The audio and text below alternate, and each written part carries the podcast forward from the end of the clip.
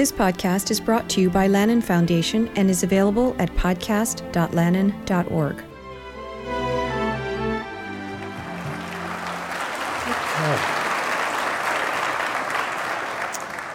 So, good evening. Um, I just first of all want to thank um, the Lannan Foundation and, and, Jordan for this extraordinary opportunity. Any chance to talk to Boots Riley? Like I told Boots, I would, I would walk across the country. Um, you know, I'd ride my bike maybe. Um, the last time we were actually in public conversation was at UCLA on the night of the midterm elections uh, last November. And so, of course, here we are on the anniversary of 9 11 um, the, the anniversary of the attacks on the World Trade Center, uh, and Boots may have a story to share about that, by the way. Um, also, the anniversary of the U.S. overthrow of Salvador Allende in Chile, uh, and we're also having this conversation in New Mexico, which is one of the many ground zeros in what, for Native peoples, have been five centuries of 9 11s. Um, and I want to acknowledge that we're on Native soil right now.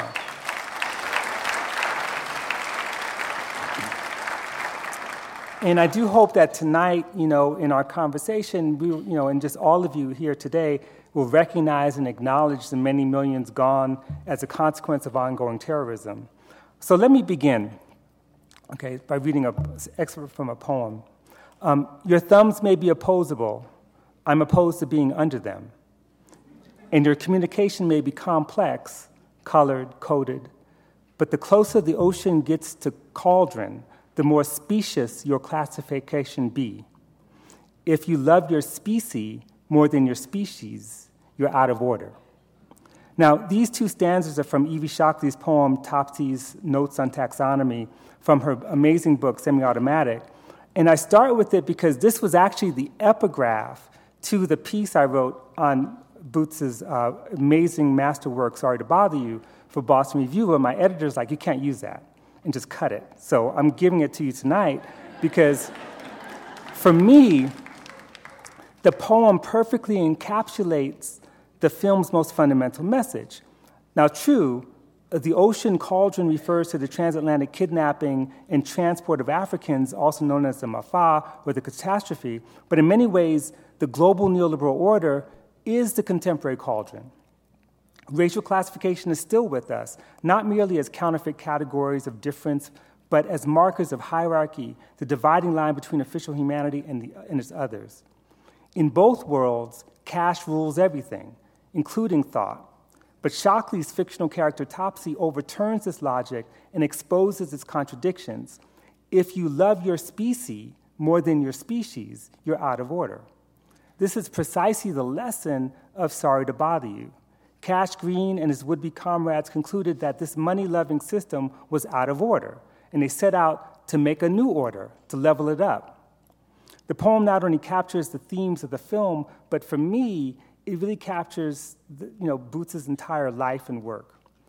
Boots Riley is one of the most consequential artists and intellectuals of our generation, period.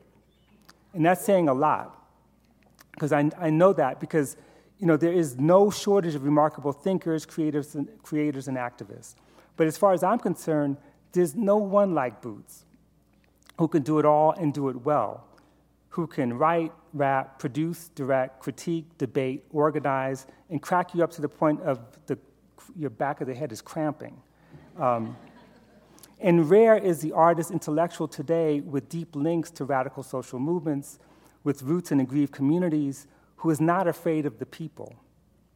Here, I think of ancestors like Amiri Baraka, uh, Jayne Cortez, Toni Cade Bambara, Audre Lorde, and those who are still with us, like Sonia Sanchez, Angela Davis, Tom Morello, Jake Fauer, uh, the artists associated with Decolonize This Place, and others. Boots isn't in it to be famous. He called himself a revolutionary when it was not a popular thing to do, and it's still not uh, and he walked, the, he walked the talk. He organized with the Progressive Labor Party and its offshoot, the International Committee Against Racism, protested police violence, participated in the founding convention of the Black Radical Congress in 1998, became a fixture at Occupy Oakland. He organized migrant farm workers in Central California, worked in telemarketing, loaded packages onto UPS planes, co founded the Young Comrades, whose members frequently appeared before Oakland City's council um, to protest police harassment and the city's anti cruising laws. He did all of this as he founded and performed as the lead rapper and producer of The Coup, which he created in 1991 with a couple of fellow UPS workers. That same year, he helped found the Mau Mau Rhythm Collective, whose explicit political agenda led them to do benefits and support work for groups like the Women's Economic Agenda Project, Copwatch, the Campaign to Free Geronimo Pratt, among many other things. The Coup's WCB Kill My Landlord 1993 really put them on the map. And this is when I was hooked, I have to say. Um, I'd never heard anything like it, you know, and I'm a little older than, Coup, than, than, um, than Boots. Um, actually, quite a bit older, now I think about it. I'm an old person. Um, okay, I deal with my crisis right now.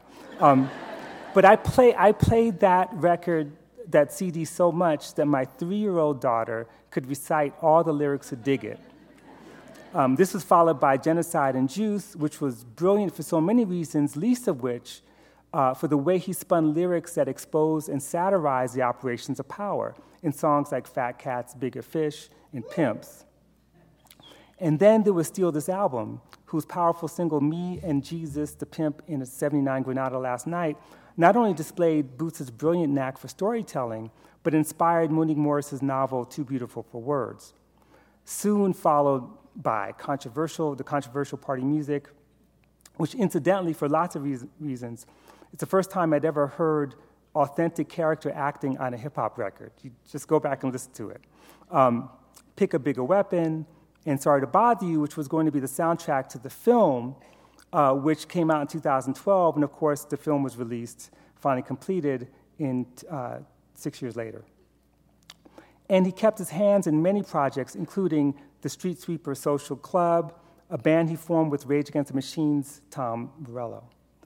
When Riley wasn't making, moving uh, boxes, moving masses, he studied film at San Francisco State University's School of Cinema, wrote screenplays, and began a long journey that led to Sorry to Bother You and various film and television projects that are in the works now. So we're here tonight not just to celebrate a remarkable career, we could do that, but to talk about the role of art and artists in fighting for our lives and our futures. Boots, Boots is an artist and a thinker we desperately need now, not only because fascism is on the rise here and around the world, not only because more and more working people live in a state of precarity and debt while the rich get richer, not only because black, brown, and native peoples continue to confront old and new forms of genocide, dispossession, statelessness, and unfreedom, not only because the bodily integrity and autonomy and safety of cisgender women, queer, and trans people are threatened every day, not only because we face the existential threat of the end of life as we all know it, but because we don't have good answers. We don't have effective responses. We don't necessarily have powerful movements. Um, and he has produced a body of work that reveals the crises and contradictions and consequences of capitalism, lays bare its operations and the workings of power, and then proposes, imagines, demands good answers. Boots has always understood that dark times are also revolutionary times. He knew this, having been raised by committed revolutionaries living and fighting in and with communities for whom times were always pretty dark. He made art with the intention of finding answers, inspiring movement. As he put it when he accepted the Independent Spirit Award, the struggle we need is one that gives us a different system. We need real democracy, and that's democracy of the economy. Some people call that communism. I don't care what you call it. You can call it cupcakes. the people should control the wealth that they create with their labor. But he understands that art by itself doesn't make it happen. Movements do, people do, people in struggle do. Conscious masses in motion is a force. Or to quote from one of my favorite cuts by the coup, if you want that door to open, you're going to have to use your shoulder. Please join me in welcoming Boots Riley.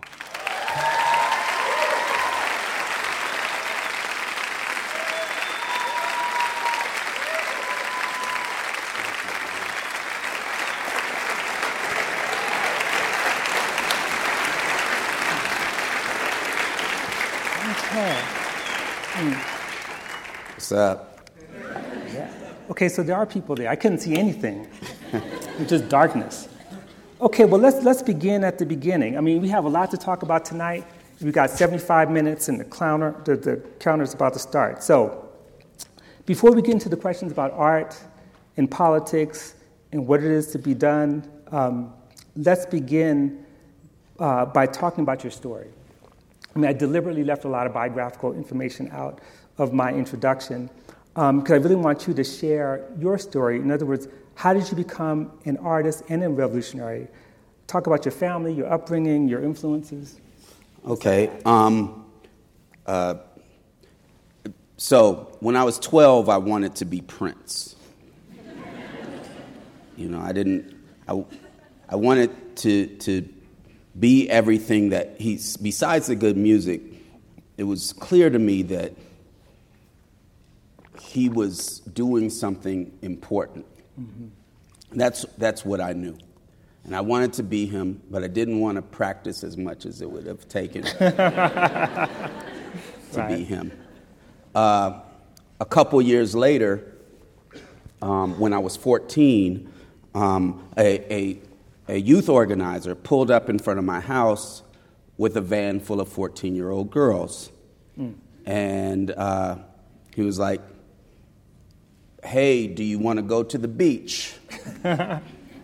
And the answer was, do I want, as a 14 year old boy, do I want to go to the beach with a, in a van full of 14 year old girls? Yes. And he's like, cool. Well, we're going to go to the Watsonville Cannery Workers strike first, and then we're going to go to the beach. and you live in the Bay Area? Yeah. okay.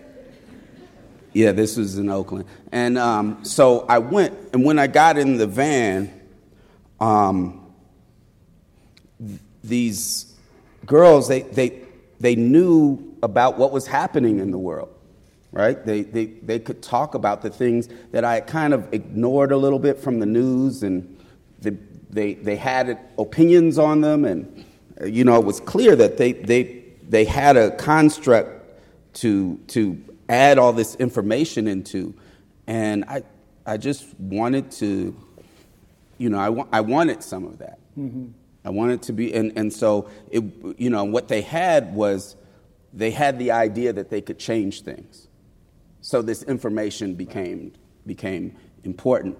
Well, um, I went from there to get involved with the, the, that summer with the, the, uh, the a summer project in which we helped out uh, farm workers in the Central California Valley to organize what they would call the uh, Anti Racist Farm Workers Union. Mm-hmm. And um, and so I, I joined, uh, joined uh, Progressive Labor Party, which was a radical uh, organization, a communist organization. And during that period in my life, I kind of had shunned the period before, which was I want to be a musician because right. I want to, you know, and, and, and I looked at that as being an individualist endeavor, right? Mm.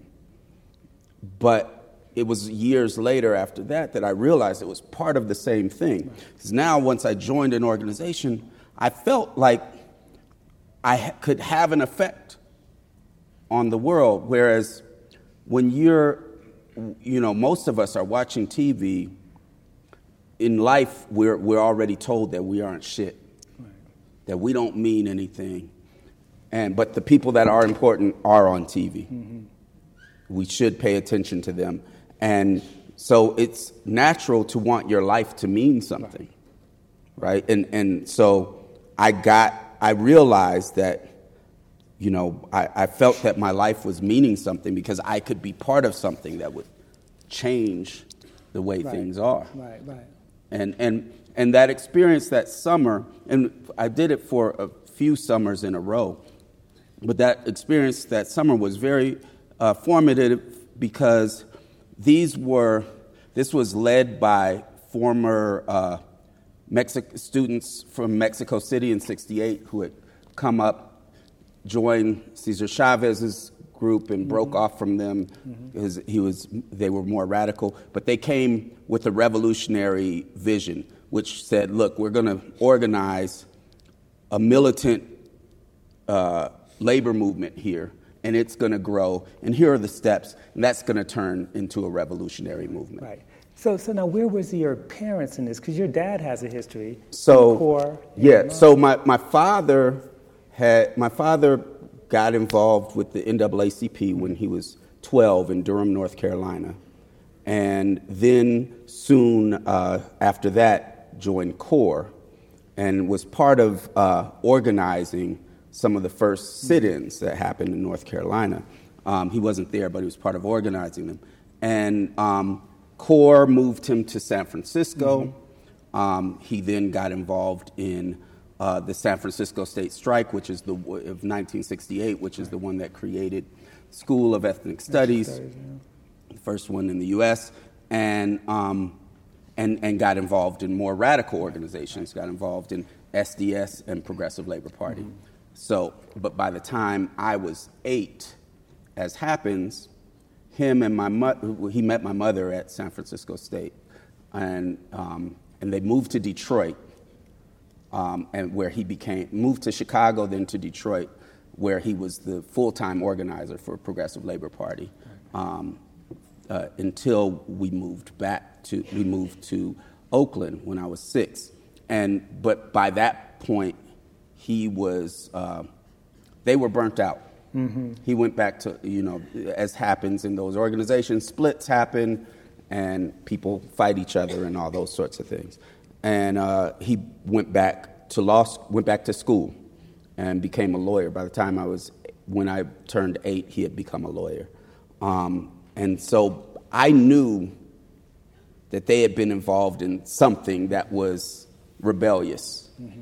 I, I didn't know, you know, you're too young to. I knew. I remember him coming home with his um, ribs bandaged up when I was five, and I was asking, well, what happened? And he just said, matter of factly, oh, uh, we went to Chicago to fight the Klan, mm-hmm. and one of them, one of them uh, blindsided me with a two by four, mm. and um, that was that. Just on with the day, like it was regular, and um, and and so I knew that they had been involved. So when I then later got involved with the same organization, which he wasn't in, which was maybe even stickier than being involved with some mm-hmm. new thing. Um, I knew that at the very least I was didn't have parents that would be like, "What are you doing? Right. Don't be involved in that." His main um, his main complaint, because when he found out I did join Progressive Labor Party, his main complaint was like he called them in for a meeting and said that they were being liberal because I don't even read, and he wouldn't have let me in the in the party when wow. he was in. so that was his main complaint was that I wasn't radical enough. So.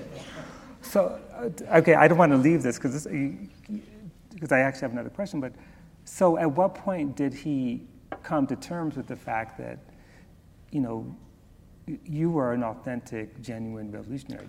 Oh, I think it was when he had, you know, like I said, he so so my father has gotten back involved mm-hmm. in, right. and, and and has like for instance, he's more involved in Black Lives Matter than I am, and he's the lawyer that gets everybody right. off for every radical protest. But this was a period where, you know, he was not as involved mm-hmm. in stuff, and you know, he had had this this this trip plan where we were going to rent an RV and me and my brother and him alone we were going to go up to Canada to the World's Fair or something like that. And I was like I'm not going. I'm going to the farm workers. Mm. And um, yeah, and I think uh, I think he he just saw that as like. An adult choice. Mm. And, yeah. Well, you have um, an interesting background as a kid. I mean, most of us know about you with the coup fully formed in music, but you also have a theater background going back to then. I know you, you hung out with the Oakland uh, Ensemble Theater, and your grandmother used to run it. Yeah. So, so my grandmother ran the Oakland Ensemble Theater in the 70s and 80s. And I, I didn't really see that as something cool. Mm-hmm you, you know, because a lot of times plays are people on the couch arguing with each other, the sound of a door slamming when they right. walk out. But one day, one day they did Flash Gordon, mm. and it was in it was like in the round. And you know they had people like sliding on wires and something trying to look like a laser, and I, I was just blown away. I was like, this is, you know, it opened my mind up. So, so how old were you?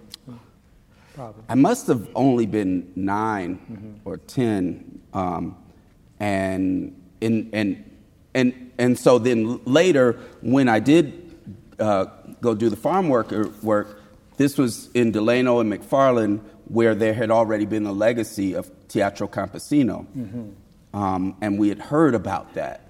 So you know, um, we were trying to do like little plays that were very corny and on the nose and um, but just the idea that you could do theater for that reason, you know, stuck to me. And so at the same time, I was writing plays at mm-hmm. school, and uh, I and I been and I joined the Black Repertory Theater, which was based in in Berkeley, and there would be, you know, and I don't even think we actually put on our plays. We worked on plays for a long mm-hmm. time, and we helped, you know, like these uh, one person shows that would come in. The one person that would come in all the time was Roger Guenveur Smith mm-hmm. doing Frederick right, Douglass. Right. And, uh, and so I think all of that led me to think, well, maybe I could do theater. But I, this is at the Black Repertory Theater. The theater was like as big as this stage, mm-hmm. maybe. Mm-hmm. And so I was like, oh, it's going to be hard to bring the revolution 40 people at a time. and, and um, and that was around the time when when when uh, when Spike Lee was getting big. Right. And I looked at his, and there's a big theatrical quality to mm-hmm. Definitely to what he does, and not to mention that he's a, a young black man doing it. So you know, I I was like, wow, I could actually maybe do it with film. And there was the story of him doing it with $100,000, the first film. And so it, it seemed like something that could be done. So I, I went to San Francisco State right. for film. So you, so you were thinking about this in high school to go to film school in college? Yeah. I mean, by, you know, I think also because I was in high school getting radicalized, you're like figuring out how can we bring the fire? How can mm-hmm. this, like, there's no like measuredness or you know or you know patience about it like you're frustrated with everybody like you know that that that's doing it like why is this not out there more why are we not um, why are we not um, reaching more people mm-hmm. and so i was thinking of ways that you know uh, these ideas could get out there in, right. a, in a large way. And mind you, like this is the 80s, and I did, wasn't finding this politic at all in any, poli- uh, any popular culture. The closest thing I got was, uh, was Public Enemy. Mm-hmm. And right. so, and that was obviously very inspiring as right. well. So, and at the same time, I'm doing music. So, um, went to school, and then we happened to be where every record label wanted a needed a group from, because corporations are stupid. They. They, they, you know, like if somebody has a green jacket mm-hmm. and they have a hit record, they'll be like, put everybody in green jackets, right. right? And so, because there had been a few groups with hits mm-hmm. from Oakland, every record label was like, we need a group from Oakland.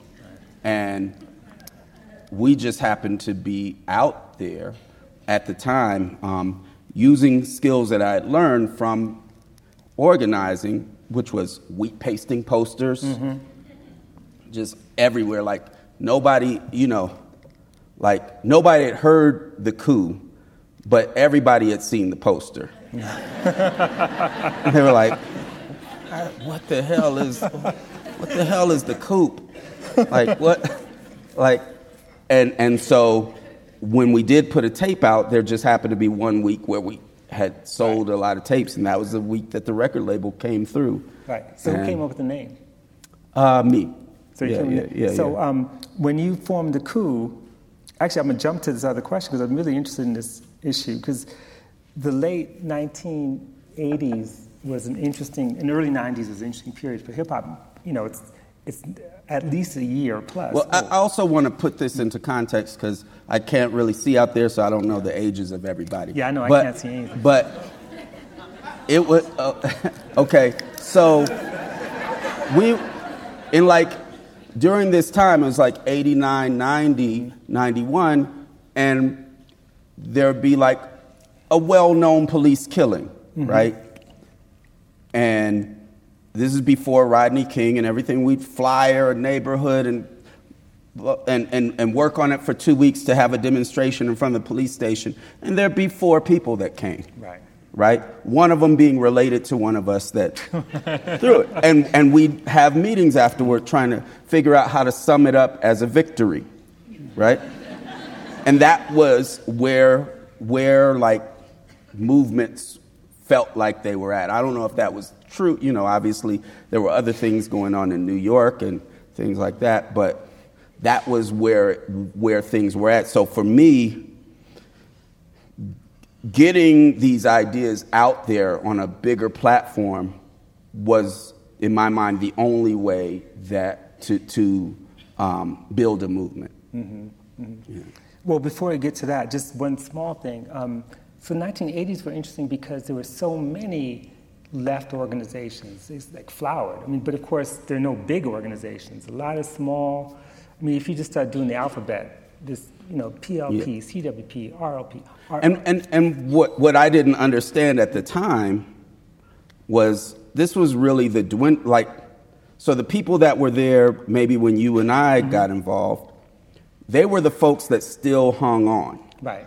Right there was the, the, the beginning of the new left in the 60s, you had v- various people come in that were maybe, I don't know, w- w- were average everyday people getting more involved in things. And with all the splits and everything that happened, the folks that were still around were the hardcore, the hardline mm-hmm. folks. Right, right. And I didn't understand that. And so, but, but there was a, a different tenor to what was happening. And I believe maybe a lot of those folks weren't the best uh, at social interaction, mm-hmm. right? And I, they, I could attest to that. Yeah, and and they were holding on to an era that had passed. Right. Lucky for me that I had got into that to see some of that. Right. Right.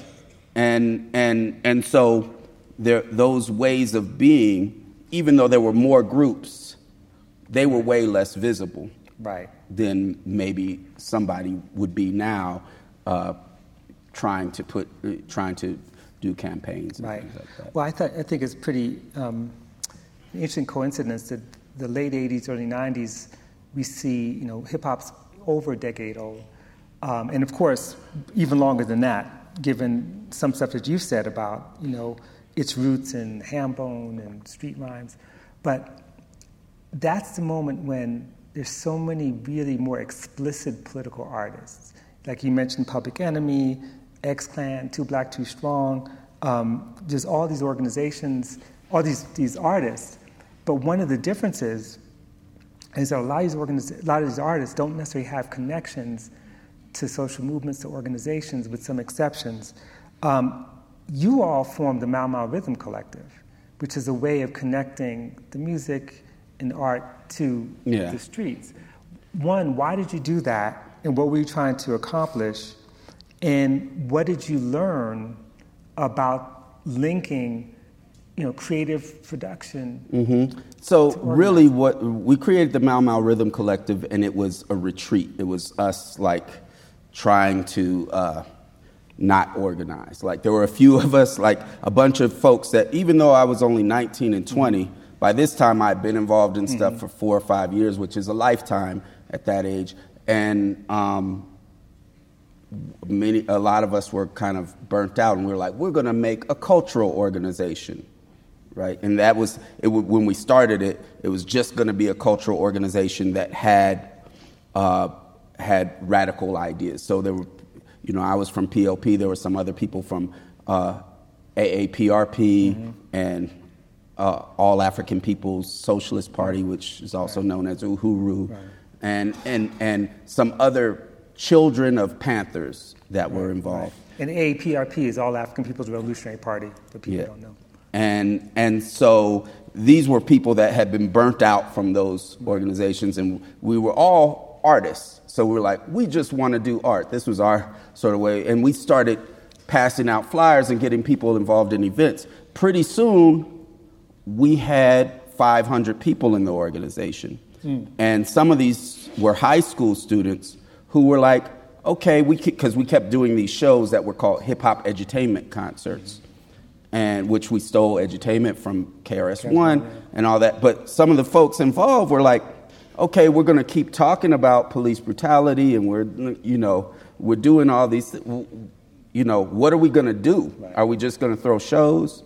And so it was some of the new people that came along that kind of snapped us back mm-hmm. into reality and then it became kind of a you know then then then we started connecting reaching out to organizations and being part mm-hmm. of campaigns and figuring out how we could use that art with the campaign because what i also because of that what i also started noticing was we had that period where there was public enemy x-clan um, a, a few poor righteous teachers a few other groups and and it, there was a backlash to it because they put this art out there that talked about problems and made you feel like the music was the answer Right. and I think, and, and, and there, there was even a dress code to part of it. We all had like the African medallions and all of that.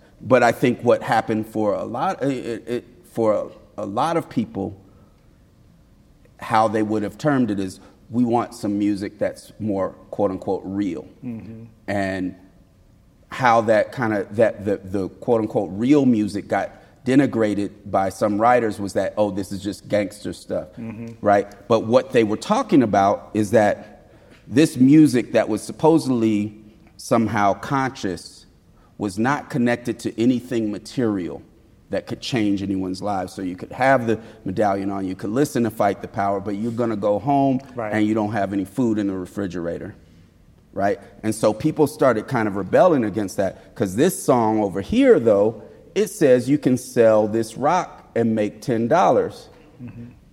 and it was true. Mm-hmm. It was connected to something material, a material movement, and you know, and, and so that ends up being the problem with art that you know even you know wants to be radical is if there is no movement for people to do anything with Right. then it can cause a backlash of other kind of art that is connected to a more right-wing movement Right. Now, did you all talk about this then? yeah, yeah. We, you know, we had a matter of fact. We used to. I used to. Uh, I was at San Francisco State, and I was much smaller than I am now. And uh, somehow we would get on, and, and my friend uh, Dave was also small like me, but somehow we would get to be Chuck D's security when he would come to speak at San Francisco State. And um, we would just be his security so we could argue with him in the van. And, um, And what would you talk about?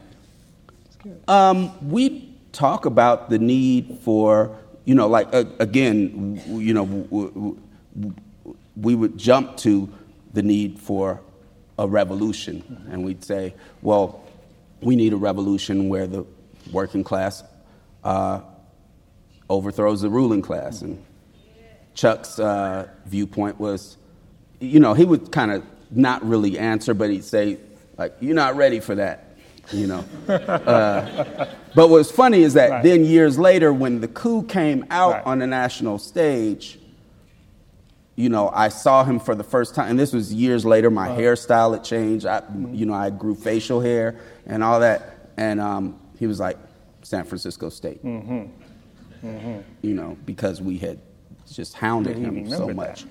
and but but the the the, the uh, you know, and there was no reason to argue with Chuck D except for Right. we want to talk to Chuck D. Right, Um, right, right. But you know, it's it's but I really want you to talk a little bit about, you know, the process of having these debates, looking at the political situation, coming out of four or five years of organizing, and then committing to making this extraordinary music, where musically, um, what the coup was able to do was so sophisticated and grounded and, and very much connected to people. I mean, if you, if you take the lyrics out, yeah. connected to people. But then you, you wrote these lyrics that are not preachy, they're not trying to beat you down. They are both narratives of everyday life, but also these like hilarious exposes of things that actually are not always funny. Mm-hmm. You know? So, how did you, I mean, how much of that preparation led you to that? And what were you trying to accomplish in creating that work, that early work? Well, I'll say part of it is this that, like I said, I, I when I started getting uh, radicalized, there were a lot of old school mm-hmm. um, organizers around. Some of these folks were probably in their 70s, in the 80s, right? right? And, and, you know, like old Jewish dudes from New York, like right. Milt and Mort and yeah. all that. And, um, and then old British dudes that had been involved with minor stuff. Mm-hmm. And like I remember, like one, this old British dude would be like, you know, like, how are you gonna get a man to go on strike with you if you can't have a pint with him, mm-hmm. right? And then, all, um, and then all the, the, and then like the old Jewish communists would always be telling, it would just be right. jo- like you think they're telling jokes, but they're just talking about what right. they think, right? right? And and, and, and really, what it is is that it's that, that comedy, tragedy, and analysis are all kind of the same thing, right? Mm-hmm. Because, you know, um, if, you're, if I'm going to tell you my analysis of how capitalism works, I'm going to leave out certain details and talk about the important contradictions that I think are there and these are the contradictions we need to pay attention to, mm-hmm. right? So I'm doing some editing, and and I'm um, heightening that contradiction for you. That's exactly what you do, you know, in a dramatic work, and and it's exactly what comedy is, and what tragedy is, and um, I never didn't think this is stuff that I kind of came up with mm-hmm. years later, so I never really thought about it in that way as I was doing it. But I think uh, part of my approach was because I did have an analysis that told me that there is a way to change things. Mm-hmm. That changed what I wanted to say to people, right? So a lot of the groups that were considered political, like some of them are my friends, so um, but they've heard me say this before. But a lot of the folks that came out around the same time that are considered political, they were very much about being angry, right? Right and and um, and and I knew from the, the organizing that I'd done that that's not the thing that makes people get involved with things. Right. Right. That's something that makes people feel like there's nothing they can do. Right. And and that this right. is just they can express themselves. So it cha- my analysis of what was it was going to take, uh, what kind of movement we needed to build, changed how I came at people. And then other folks had ideas that, you know, it was simply a behavior problem. So mm-hmm. they have songs like, you know, uh, telling people to change their attitude, change how they act, get serious, blah, blah, blah. And some of them are celebrated songs, right? Mm-hmm. And so, but my thing was always like, this is what's wrong. We could change it. Let's go do it. You are, and also, you already agree with me. Right. And and so that and the, and and and so that's always been the thing. I've never tried to feel make something where I'm, you know, opening you up to some new world. Mm-hmm. If that happens, cool. But I, I I think that the ideas that we need to act upon are ones that are so uh, so much a part of just being a human being right. that if you can express them in a certain way. So uh, our first album was very much a pamphlet on tape. Mm. Like I think, you know, like I was really excited to do it, and so a lot of my stuff was like name checking, mm-hmm. you know, Che Guevara, Mao Zedong, you know, uh, you know, showing that I knew this about that mm-hmm. movement or whatever. Right. And um, and I realized, you know, I realized just from also touring afterward, like the how much it was. Some of it was effective, but how much it wasn't effective. And and I realized all that I was doing with that was gathering people around that already mm-hmm. agreed with me. And so I, I um, you know, I started taking the, the tact of, like, for instance, I think in, since the first album, you know, in that 20 something years, I've only used the word capitalism one time. Mm. And I've only used, uh, I don't even, I've used the word communist once. Um, and, and, and the point was, is that I'm trying to get to um, how we interact with the system and what, where, what that journey is as we not only interact with the system, but figure out how to change it. Right, right. And so that I think that that's why it ends up not feeling quote unquote preachy. Right, right. Yeah, you also come from a different background. I mean, you think about what it means to have started out as an organizer and then moved into the into the art, but always having a foot in the art. I mean, there's all these examples, really bad examples. I won't name names um, of activists, intellectuals who try to make, who try to sort of say, well, you know, hip hop is a way to maybe reach the masses, and they make these really bad records because that's not their thing, um, as opposed to You know, I'm, I'm, I'm yeah, not, yeah, not yeah, naming anybody. Yeah, yeah. Um, but, but in your case, you come out of an organizer's background, and you know, you all succeed in being able to bring along people who are not necessarily trying to listen to, to so-called conscious rap. I mean, well, you, know, you have the Bay to. Area has. I mean, in the Bay Area, you have a, a following. You had a following mm-hmm. of people who you know just love the coup. Yeah, I think um, part of it is, you know, you have to respect the art mm-hmm. that you're doing, right? Like, I can't just decide I want to, you know, like, you know, that I want to uh, get computer scientists to become revolutionary and teach a class at school mm-hmm. about it without right.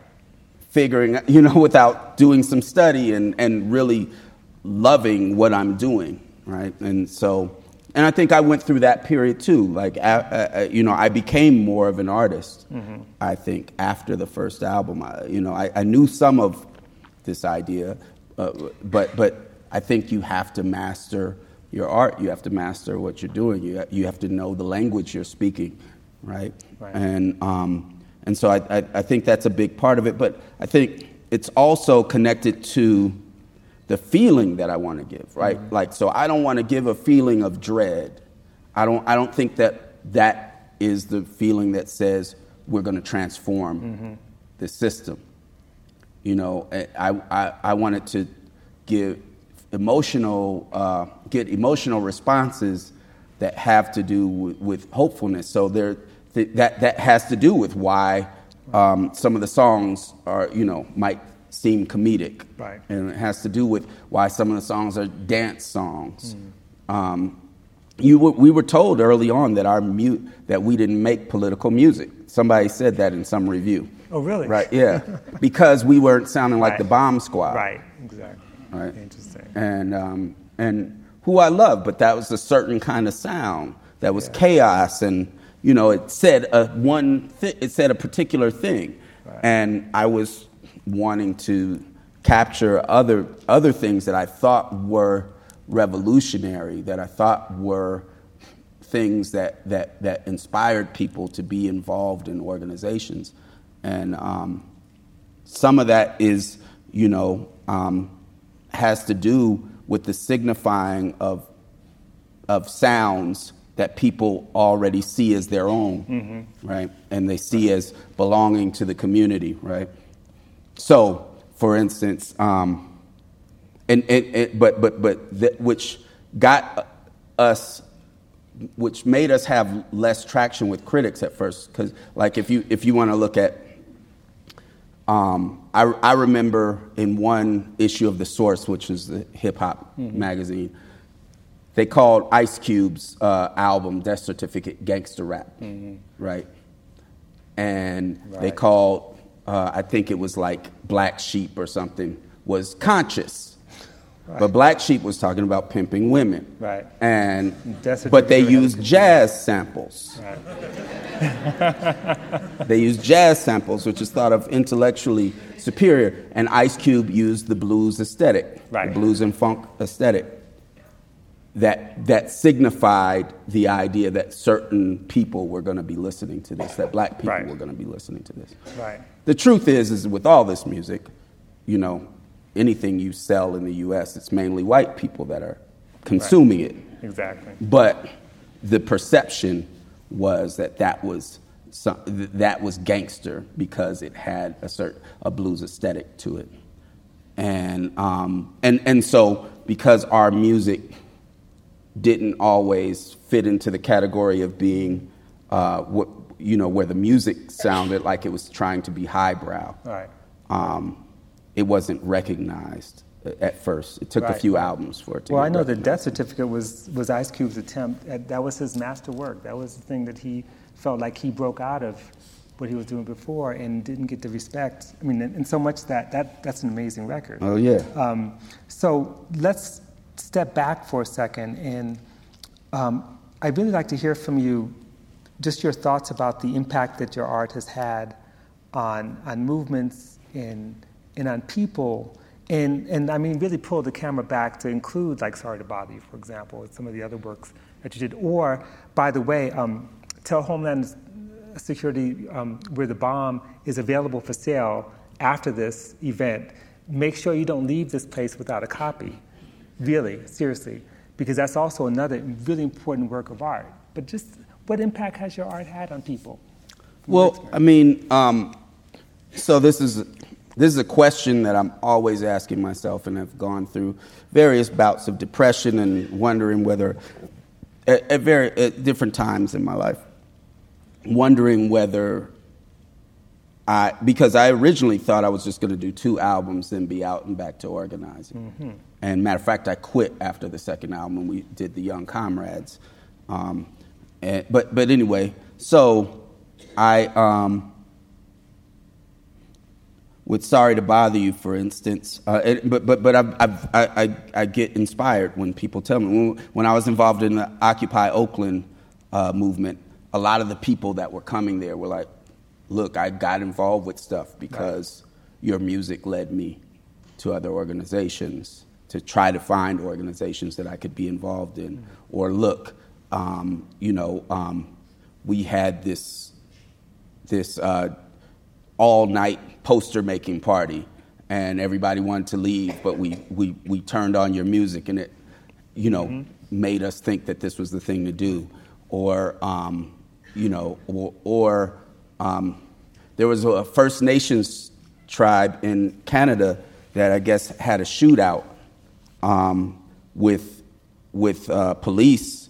And this, I, I don't know when this was because the, the, chief had come up to me at a concert we did, and they, he told me the story that they had the shootout that, that lasted for days, hmm. and, um, and that they eventually, they all got cleared of everything. Um, and he said, you know, we were scared for our lives, and we had the Coups Genocide and Juice playing hmm. on loop wow. to make us uh, wow. feel like we were doing the right thing. Um, uh, there um, a, a, a, group of theater workers in Utah um, hit me up saying that they were forming a union after seeing Sorry to Bother You. Uh, this was in Salt Lake City. They formed a union. Um, in Baltimore, uh, there was, and I can't remember exactly, but somebody came and told me the story that where their job was was unorganized and they, you know, they had this big campaign that took you know some time to where they all had a meeting and they were going to have the vote on whether to have the union or not, and was they were wondering what was going to happen. And right before it was time to put hands up or whatever, uh, or or I don't know what they did, somebody yelled, "Equisapiens, let's be out!" and then and um, you know, uh, so and then I, I, I, see video of demonstrations where people are uh, playing cool music and you know doing art that may be inspired by it and, and, and using those in demonstrations. So um, that, that, that tells me that it's going in the right direction. Um, uh, you know, I think sometimes I, I do get, so, there is some frustration because when I, will tour around sometimes, and inevitably people will say, okay, I want to do something. What organization should I join? Mm-hmm. And sometimes there is no, nobody around them in that area. You know, they have to go online or something like that, and, or, or, I'm, or I'm not just knowledgeable enough about what's going on in that area to do that. So there is some disconnect between that. But I've had a lot of stories of people coming and saying that they've gotten involved in, in radical politics uh, uh, because of right. my music. So right. um, that, that's I, you know, I don't have any way to measure that. But yeah, I often think because before I got into music, um, because I did have this idea that I thought that the folks that were in radical organizations, a lot of them were pretty antisocial and they, you know, they'd be in arguments that they didn't need to be in and, you know, not really know how to communicate this idea or that idea. And I thought of my art as being one on one communication. Right. I don't think it's that anymore because it takes practice. But I, I thought of that as my art, and I thought of that as a worthwhile endeavor to figure out how to do that in, in, in you know, in the service of building a movement. Mm-hmm. And I thought that, that, you know, because of that, I, you know, there were little things that told me that I, I, I had certain skills that would lead to good uh, to being a good community organizer. So I always am wondering, like, am I doing the right thing? Am I, you know, and, and so those stories help me some. But I, I do think there is still a big gap between connecting art to social movements, mm-hmm. right?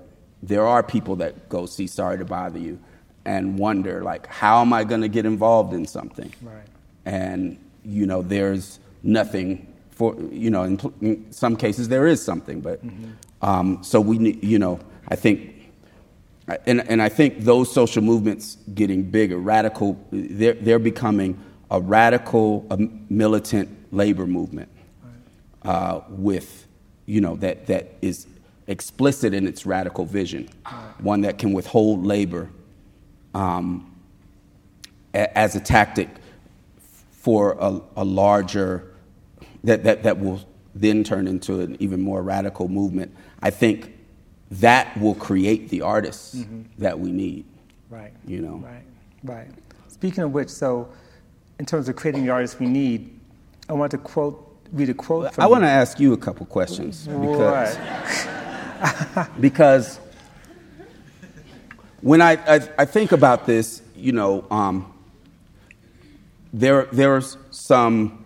Uh, with, with my artistic career, there's mm. some failures and some successes. Mm-hmm. And I will say that I think Sorry to Bother You is my, my biggest hit success, mm-hmm. you know, where people are getting this mm-hmm. idea right. in a big way. Yes, but yes, yes, yes, yes. but a, a lot of my ideas about what can be have come from reading people like you and mm. and books that you've read. Like I didn't know about Harry Haywood mm. till I read, you know, till I read Race Rebels. Mm-hmm. I mean, not Harry Haywood. Yeah, Harry Haywood. Yeah, I mentioned. Um, and um, I didn't, you know, uh, all uh, many of these things kind of tie what's going on to what, what could mm-hmm. be, and especially, um, you know, uh, working uh, for me in, in, in the black community, and there being times when people are very, uh, where, where, other organizers that may come from different political backgrounds, um, you know, definitely poo poo the, I, you know, uh, cl- class analysis mm-hmm. and right. things, right? So those are those were very important to me in political arguments with people mm-hmm. and and kind of you know uh, confirming that maybe I'm on the right path. Now, with all of this movement that's been happening that, that over the past century, I'd be interested to, to, to know like where are times where, where artists that either have come out from those movements or been affected by those movements have like made that big connection. Right. They made the, the, the revolutionary pop song or the radical this or that, and, and it had some effect in helping to build a movement. Right, right. That's a really good question. It's a hard question because, um, you know, the moments that we tend to hold up, which I think are worth holding up, like in the 1960s and 70s, for example, if you think about the Black Arts Movement, unlike the Harlem Renaissance, the artists who came out of the Black Arts Movement in Chicago and New York and the Bay Area and LA, in Atlanta, um, Detroit, they made a commitment to move um, creative work from downtown venues, from um, the high art areas into community venues. I mean, people like you know Mari Evans and Sonia Sanchez and Baraka, uh, Haki Madhubuti, um, you know, these were folks who were not trying to make a lot of money. Um, they gave up a lot. I mean, Baraka could be rich. I mean, when he came out of the village, he, he had an Obie Award. He could have done whatever he wanted to do, but made a certain choice to move into spaces, community uh, centers, church basements, and musicians who are making all this really creative music, challenging music, avant-garde music, were doing so in like parks. Like LA is a really good example where Horace Tapscott and the Black Arts sort of explosion in the 1960s you know, you had more artists per square mile in Watts in the 1960s after the rebellion than maybe any other place in all of, of the United States. And these were sculptors and painters and musicians doing challenging work with and in the community.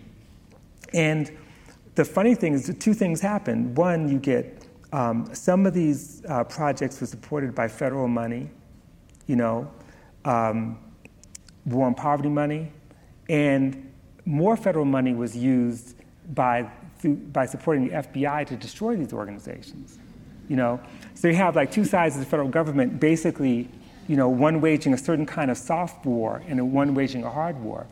Um, but those are moments I think that where you really do see a connection. But these were also movements that had like real, real flaws, uh, flaws in terms of gender politics, flaws in terms of um, in some respects, class politics.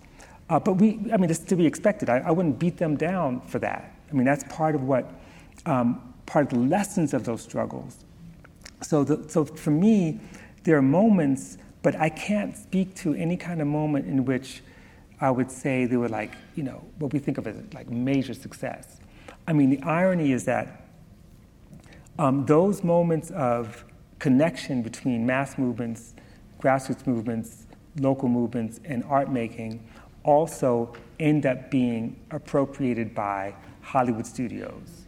You know, that's the moment mm-hmm. when black is hot, mm-hmm. you know, or brown is hot.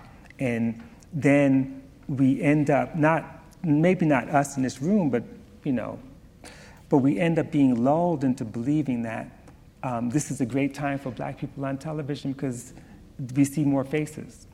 The great time would be you know, and this goes back to the question I'm going to ask you, um, is how do we move from representation to struggle to movement?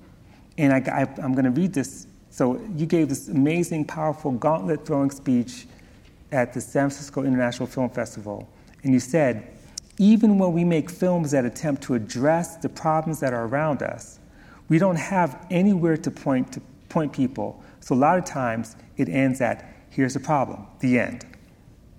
And that's because we as artists haven't been connected to movements that are looking at how we actually change things and where power lies. That's changing now. So, my question is that's changing now. Can you elaborate? What needs to be done? What okay. is changing now? Well, I think what's one, one thing that's changing now is our, our collective perception of where each other are at, mm-hmm. right?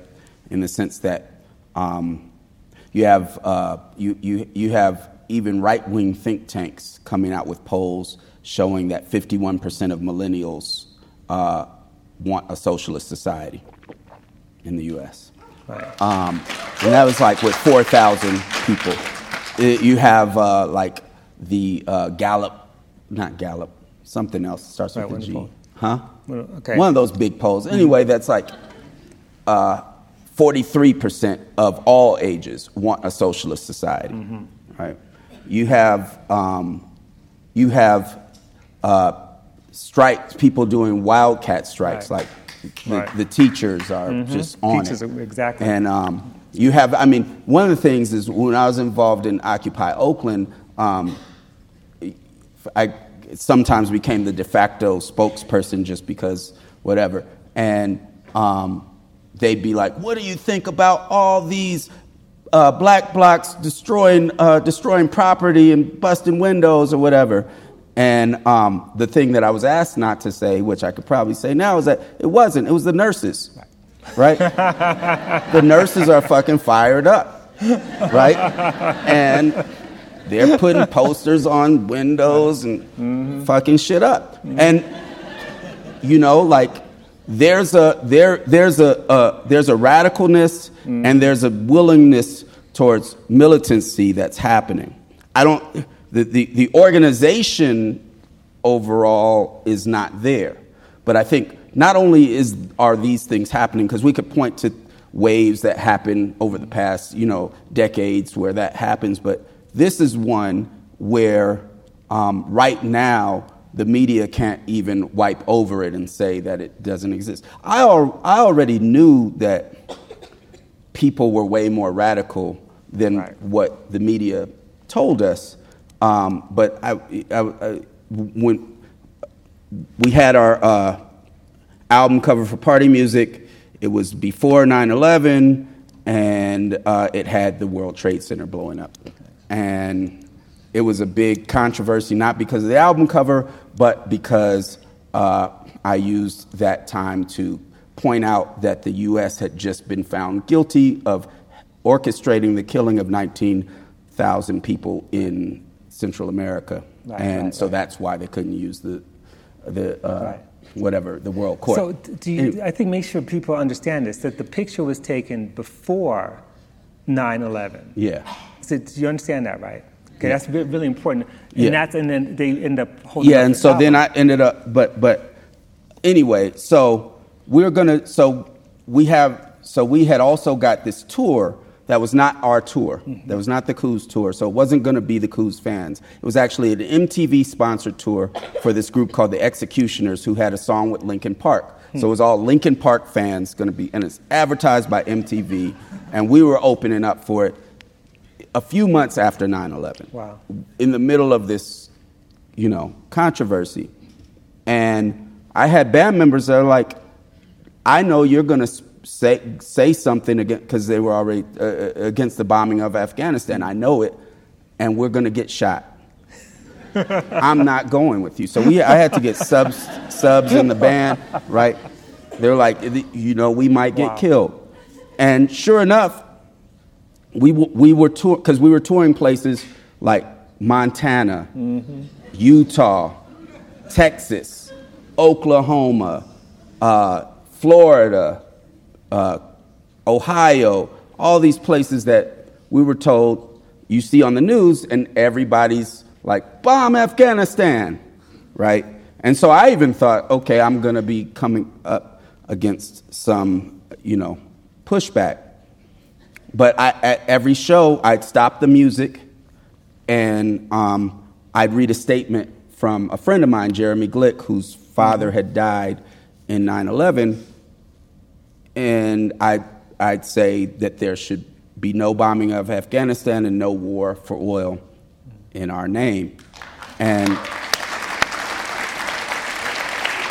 the reaction I got was Nothing. more up, Right, up right. more of an up, uh, uh, uproar of applause in that. Right, At right. every single place, in Texas, Mm. in Montana, in Arizona, because the truth Mm-hmm. was is that people weren't for going to war. Right. You know, no matter how they felt about 9/11 and who they thought did it and all that kind of stuff, people weren't for going to war. But the media was all about telling us. The media is all about telling you that you are the most radical person in the room, or you are the most radical person you know. So mitigate the things you might say. Mitigate what you might ask for or want or try to build for. And the thing is, is that th- th- you know, we just we happen to be in a place where we're able to be we're, we're able to uh, to to say like no people are much more radical than that Right. so we're at a different time however we need that organization Right. we need, people are you know especially young radicals are afraid of organization um, and and and are resistant to it. I, I can't, you know, one thing I did learn though in Occupy Oakland, because I came into it as like, I've been doing this, right, in my, in my head. And there were a lot of things that were done that I wouldn't have, you know, I went along with because there's people doing it, people involved, and I want people to be involved with stuff. But I didn't think it was going to work. You know, one of them was, you know, uh, something that happened and we had gotten like the a guy had, that was in the military had gotten shot by the police with Right. a canister. Right, right. So all of these, the, the media from all over the world were in town, and that's when we had a 3,000 people General Assembly, and everybody was like, let's strike. Let's call for a general strike in one week. And from me being involved in stuff, I was like, okay, that's just, we're just making a statement. Nothing is going to happen in that week, but sure, let's, mm-hmm. let's do it. You know, I, I, but I was very skeptical. And 50,000 people came out, mm-hmm. and it shut down the port, and they came out under a banner of death to capitalism. Mm-hmm. Right? And it was definitely much more it wasn't exactly a general strike but it was it was pretty a pretty big thing. And um, my point is is that i realize there we get trapped in these ideas of what we think will work because we've been build we, we've been building a body of knowledge and that's important that's scientific to do that. But um, the one thing that anarchists taught me of which i'm not an anarchist but the one thing that that they taught that taught me was like sometimes you don't know what the fuck is going to happen. Right. and and you can push for something and you can sometimes we're not recognizing the new time that we're in mm-hmm. and we're not you know taking advantage of that. And, and and and i think and so i think that new time is that people are people are wanting these ideas there's a mandate out there um, so in art it's there. Like there, there, you know, I, I do meet with other film companies and production companies, and they say like one third of the proposals for a while are like, it's kind of like sorry to bother you, right? and but the so the point is is but the, the, the thing is is is that we have to have movements and organizations that um, are, are, are building something with a foreseeable victory Right. right? And I think that that has to be. I, I think that, as I've always said, that I don't, I don't think, uh, you know, elections are enough, and I don't think elections are the thing that changes power. If you have a movement, if you if you if you have a movement, um, uh, if you if if we can build a mass militant radical labor movement, which is very possible right now, um, that can withhold labor, that can stop profit, then we can control the puppeteers, right? And those puppeteers will make the puppets dance however we want them to. right? And if we don't have a movement like that, then everything that you could possibly gain from an election is going to dwindle right. away. Exactly. The base of power under capitalism, you know, is capital. We, we have control of that capital Right. if we're organized. Right, right. And, and, and, and, and so also the danger is, is that there is kind of a new labor movement sparkling up, but if it becomes just a trade union movement, uh, that, that won't be enough power either. People, people are, the average everyday person is inspired by a radical vision right now. Mm-hmm. Right. They want something that, that says that what I'm doing, you want me to be involved in your movement? I want to know how it's part of the big story. Right, right. No, and, and I agree with you totally. Um, I, I also wonder, you know, because I've heard this from other people, how do we reconcile the fact that um, everywhere you went, you got uh, enormous res- support for an anti war position? Um, on, uh, this was February 2003. Many people in this room, in fact, were out in the streets protesting the U.S. invasion of Iraq. Yeah. The biggest anti war protest in the history. Millions of people. Right, millions. Um, and then we have this, we have this sort of radical insurgency. It's very clear, it's dynamic, it's mass. And here we are having this conversation under um, the Trump regime. How do we get there? In other words, um, you know, so many of the movements that, that emerged, but but 2011 was a, was a dynamic moment around the world. And now we have a world where right wing authoritarianism is becoming dominant. Now, I'm not saying that that's the end, and I, I actually totally agree with, with, the, with the anarchists called generative temporality that is, that you, know, you don't even know what's going to happen. You've got to be in it to make it happen. And I really do believe that. But I just do, do want to play a little bit devil's advocate. Like, what do we, what do, how do we get here? What do we do? Well, okay. I'm trying to figure out how to not be as long winded as I really want to Oh, be. no, you got Um. This, this is your show, man. Okay. I think that since the new left, uh, the left has gone, has, has gone away from class struggle and, Question. and, and focused on and, and, and focused on spectacle. And that's had a lot of detrimental effect to what our movements are and how. And, and- and let me explain this. And, and I'm going to use, I'm going to be very general here and, you know, whatever. But, so be, I'm going to essentialize. But in the 20s and 30s, you had, uh,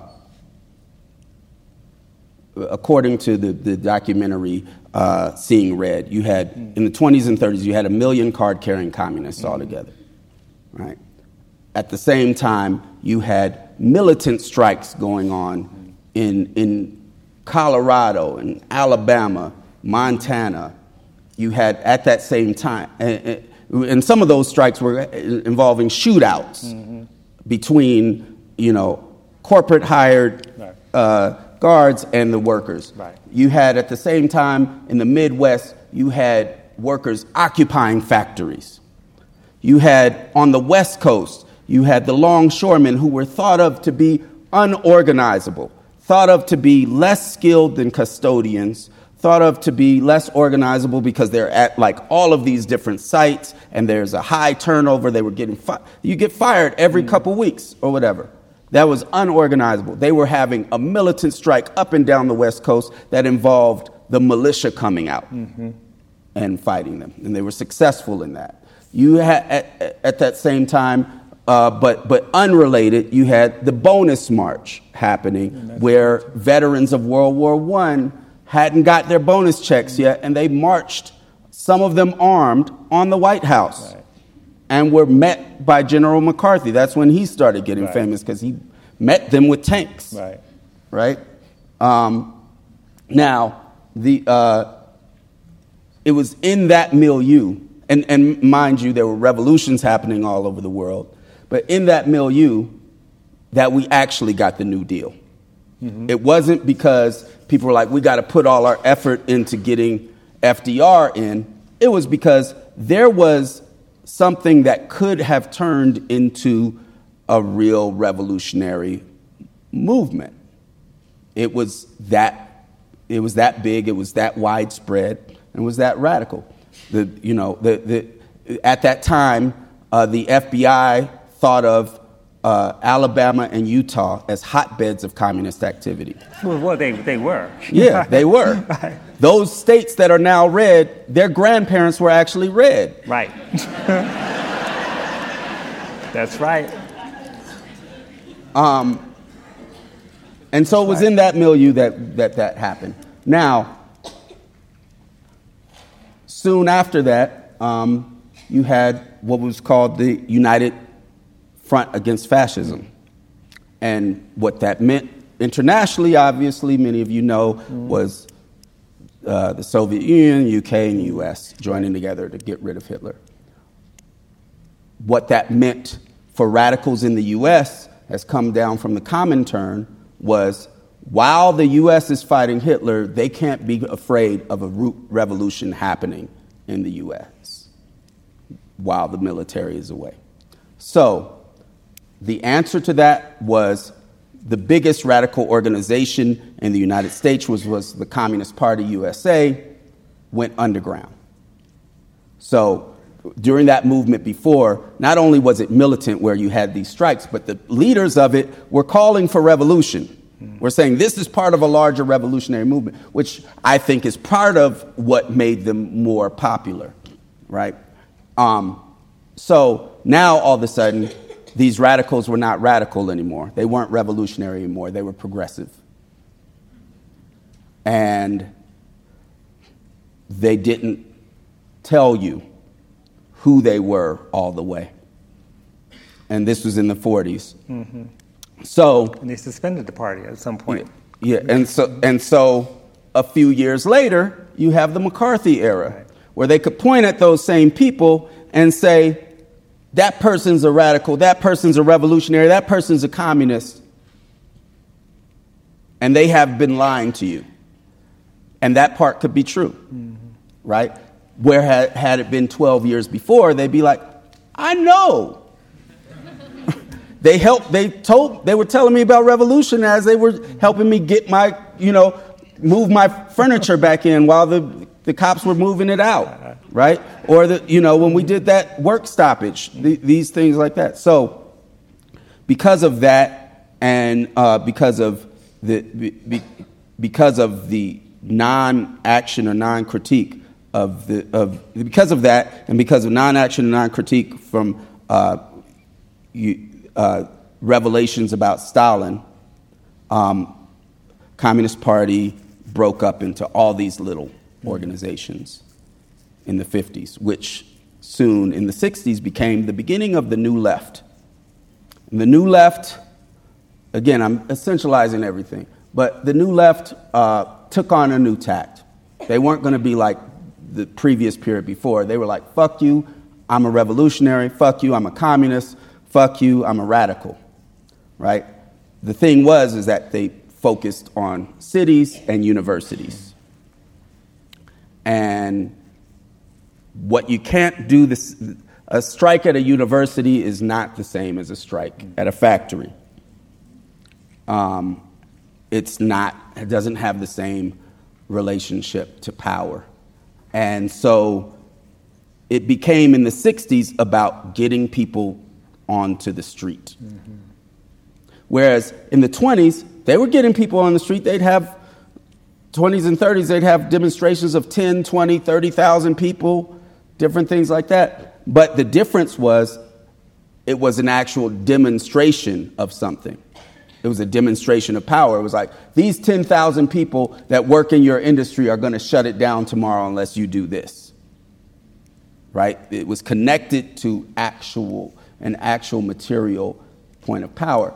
Starting in the 60s, you know, uh, it, it became spectacle, getting people into the street. And I'm a child of that way of thinking to where I've been part of demonstrations and we'll have 10, 20,000 people out be part of something, and people, the new people are like, yeah, what next? Right.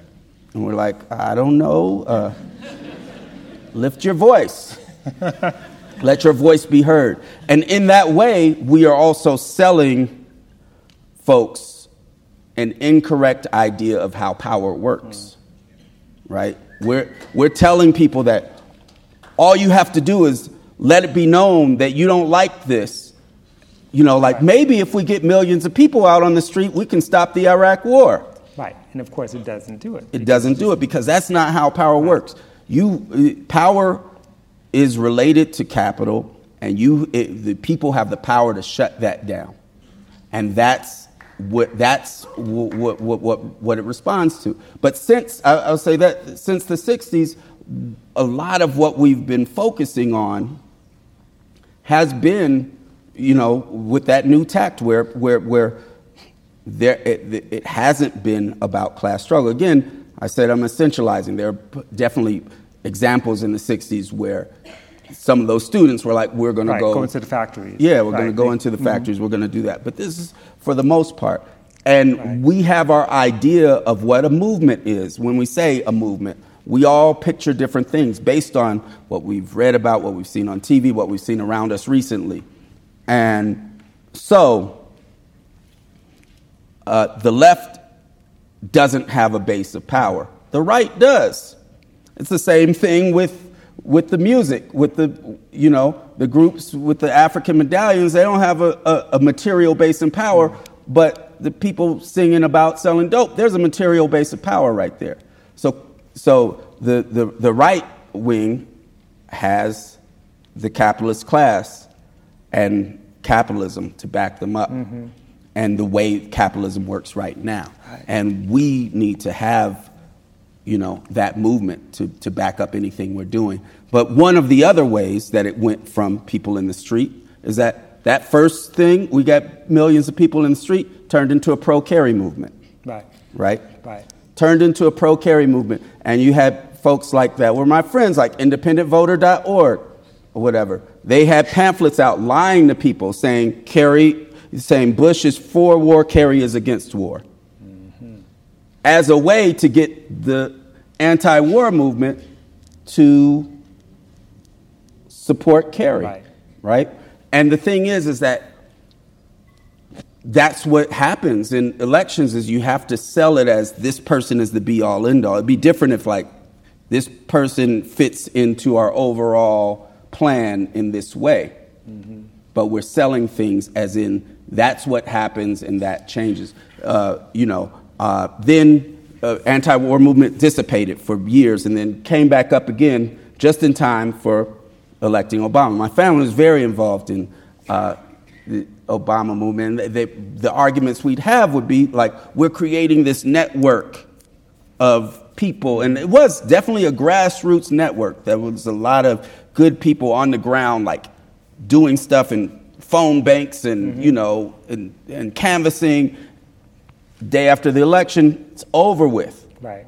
Right? Because this person is the be all end all. And who they elect, someone who's also supporting war. Yeah. So anybody that you're electing, you're going to yeah, exactly. Nobody was was, was a lot of people were that had spent all that time mm-hmm. organizing to get him in didn't want to say anything. Right. But right because he was the be all end all. Now, the thing is is that if you have a movement that can that can shut down industry, you can make any politician do what you want them to do.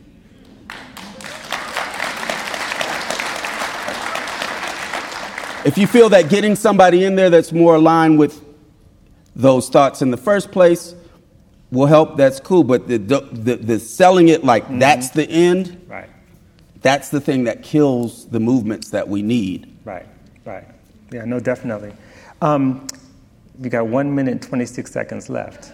Um, so, because we could talk about this all night. We, there's so many things. Yeah. Even the issue about socialism um, really deserves a real discussion because there are people who, as you know, would support socialism but not class struggle. You know, in other words, it's, socialism in their in their vision is simply a kind of well, that's because they don't understand the fact that that class struggle is going to be going on, right? Whether the, whether we have uh, a militant labor right. movement or not, but if you think it's just we're going to lose as just the New Deal, restoring the New Deal without the racist policies, then that's not socialism, and that's part of the issue. What does it mean to have power? Uh, working people's power. Anyway, so that's yeah. that's for another conversation. So I mean, you could just point to France, mm-hmm. Where they've got a lot of the stuff that's that is being claimed to be really radical. Here, they've got that, and they still need a revolution, mm. right? Yes. Any any of those countries in in Europe. So far be it from me to say, obviously, you know, I you know, the, these are these are reforms right. that would lift the burden off of everyone. Absolutely. Right. Um, but the question is, how do we go for more? Okay. So last last question, just to be short. Um, people, of course, are dying to know what's next. Uh, are we talking about a film, Equisapiens in Power? You know, um, you know, free all the worry-free inmates. You know, problem socialist transformation.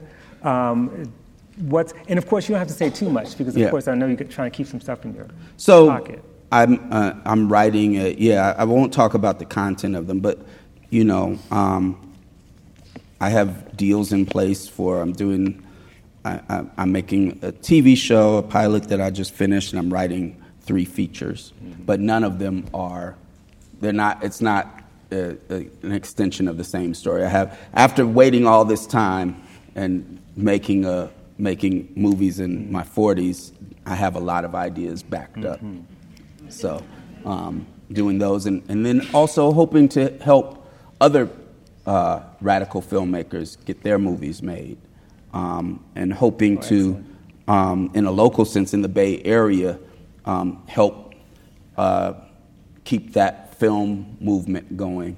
Um, that, that's happening. That's starting there. Um, but yeah, that, that, that's the idea is to make more radical films, to to find other filmmakers mm-hmm. And and help them get their films made. And uh, yeah, I think you know basically bring back the Hollywood ten. Right. I heard that.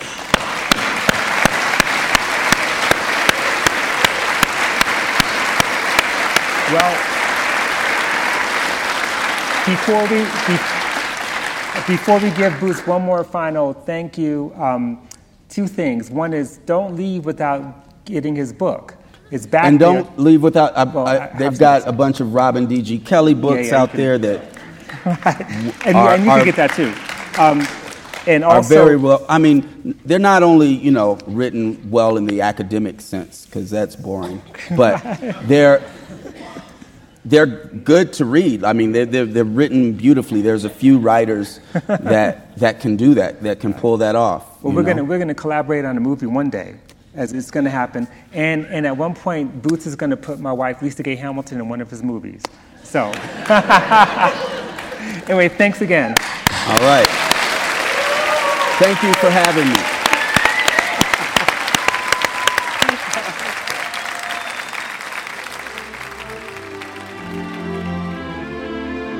You've been listening to a Lannan podcast. You can subscribe to our podcasts at podcast.lannan.org. In addition, the Lannan Audio Archives present similar programs by national and international writers, poets, and social activists at www.lannan.org. Listen to hundreds of hours of recorded programs from the likes of Seamus Heaney, Joy Harjo, Eduardo Galeano, Arundhati Roy, Jim Harrison, Edwidge Danticat, and Noam Chomsky. New programs are added every month to both the podcasts and the audio archives.